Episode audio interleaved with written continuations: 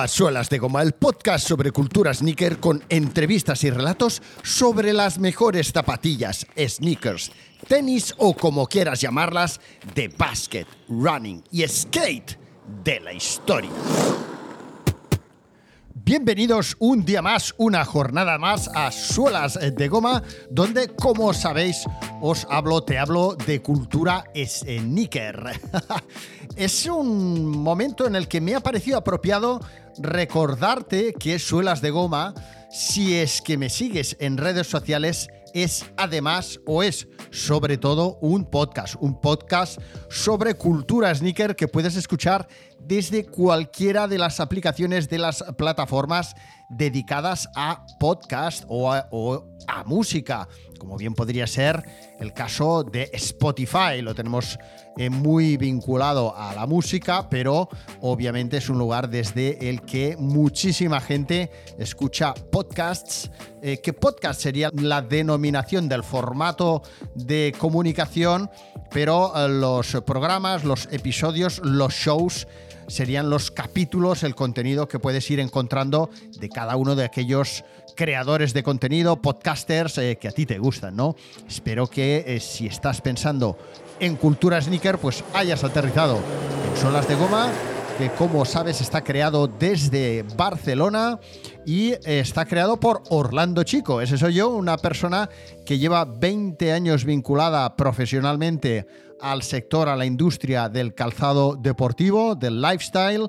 Eh, a lo largo de mi trayectoria profesional como vendedor, como representante, he trabajado para marcas mm, relacionadas con el skateboarding como Etnies o eh, más recientemente con Adidas y actualmente con una nueva marca de running eh, vegana que se llama Zen Running Club, aparte de otras marcas que no mm, te voy a desvolar ahora para no alargar más este eh, show, este episodio dedicado a hacer recordar a todos aquellos que no tienen en cuenta que Solas de Goma es un podcast, que sí, que lo es.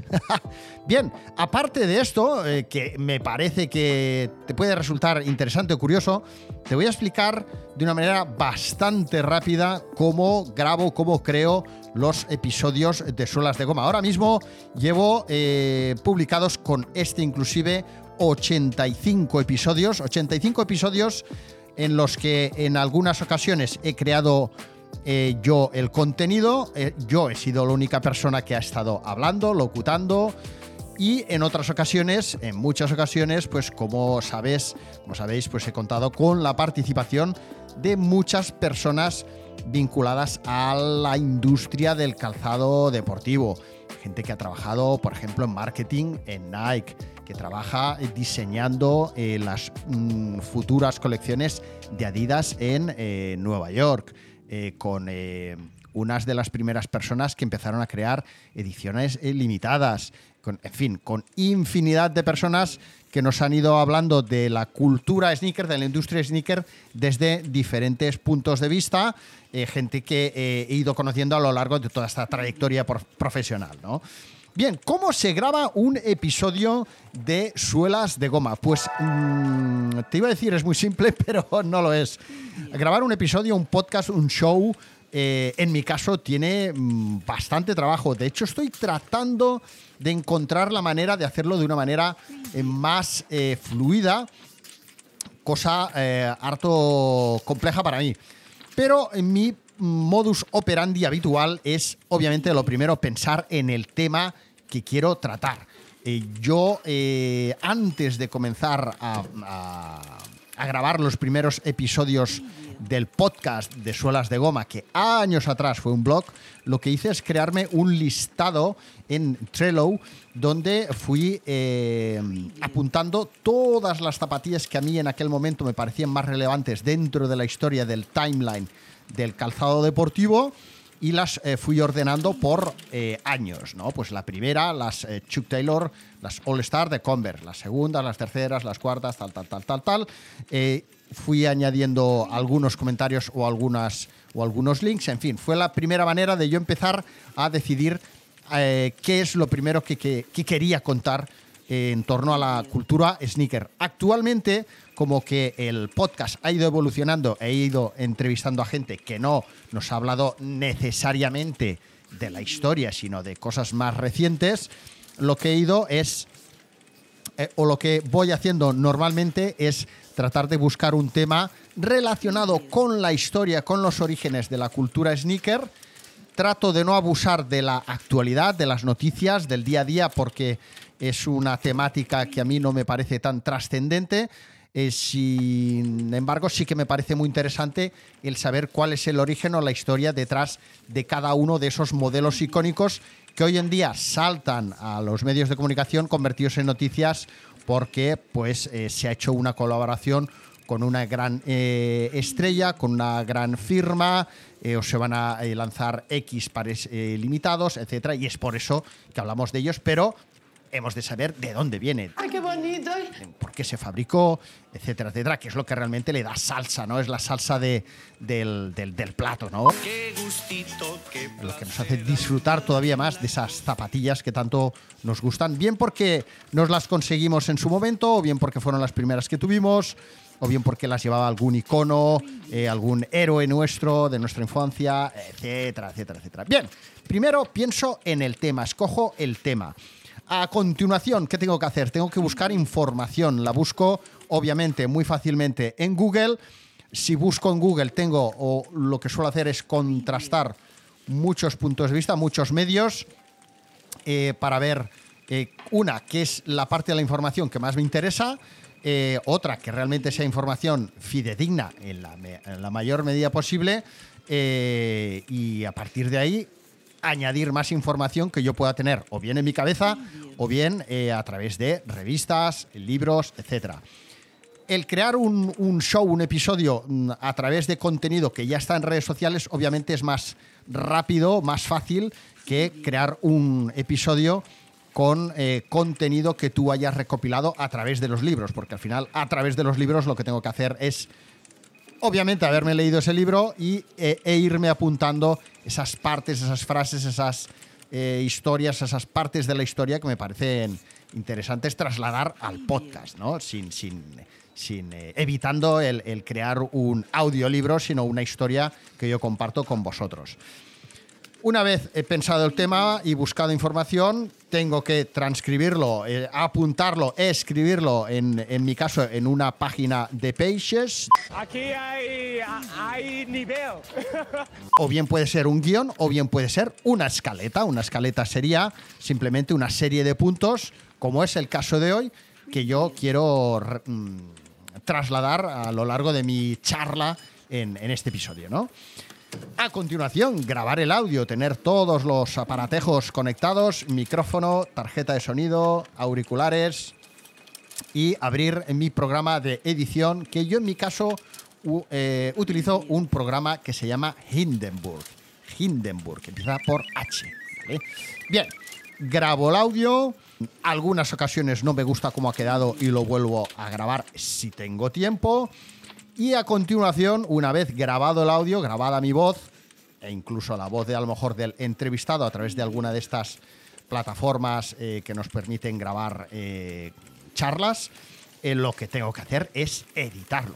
Los shows o los episodios que yo estoy compartiendo en, o para las personas que han decidido apoyar mi contenido y se han hecho suscriptores premium, esos episodios eh, están editados o dedico más tiempo a editarlos que estos episodios que he empezado a hacer ahora diarios. ¿Por qué? Porque la edición requiere mucho tiempo. Has de escuchar el audio, ver si hay errores, eh, cortar coletillas y obviamente pues poner músicas, efectos, a lo mejor eh, trozos de anuncio, trozos de películas, etcétera, etcétera, que eso es un, es un trabajo bastante, bueno, es muy divertido, pero requiere de bastante tiempo, ¿no? Eh, os puedo decir que yo algunos de los episodios más, más complejos eh, que tengo colgados en suelas de goma, pues a lo mejor me han requerido hasta 8, 10 eh, o incluso 12 horas de edición.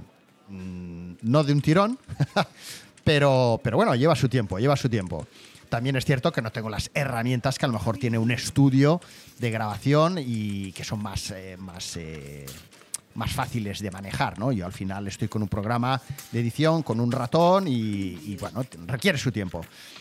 Es muy divertido, pero requiere su tiempo. Bien, una vez editado ese programa, si es posible, lo escucho. eh, porque aunque lo hayas editado y lo hayas ido escuchando a medida que lo editas, una vez escuchado del tirón, a lo mejor te das cuenta de que hay una música que está demasiado alta o queda un espacio mm, de episodio breve de 5 segundos sin, sin voz, por lo que sea, porque has cortado mal. En fin, todas estas cositas, pues si lo vuelves a escuchar, pues las puedes corregir. Eh, hemos grabado el audio, hemos editado el show, lo hemos escuchado a ser posible y ahora toca, me tocaría subirlo a una plataforma de distribución. ¿eh? Ese lugar desde donde tú subes el podcast, le pones el nombre del episodio, la descripción de qué va ese episodio, añades algunos links si quieres y le das a enviar y esa plataforma, a cambio de unos cuantos euritos al mes, lo que hace es distribuirla a, por ejemplo, eh, Apple, Spreaker, Pocket Casts, eh, eh, Spotify, etcétera, etcétera. Muy bien.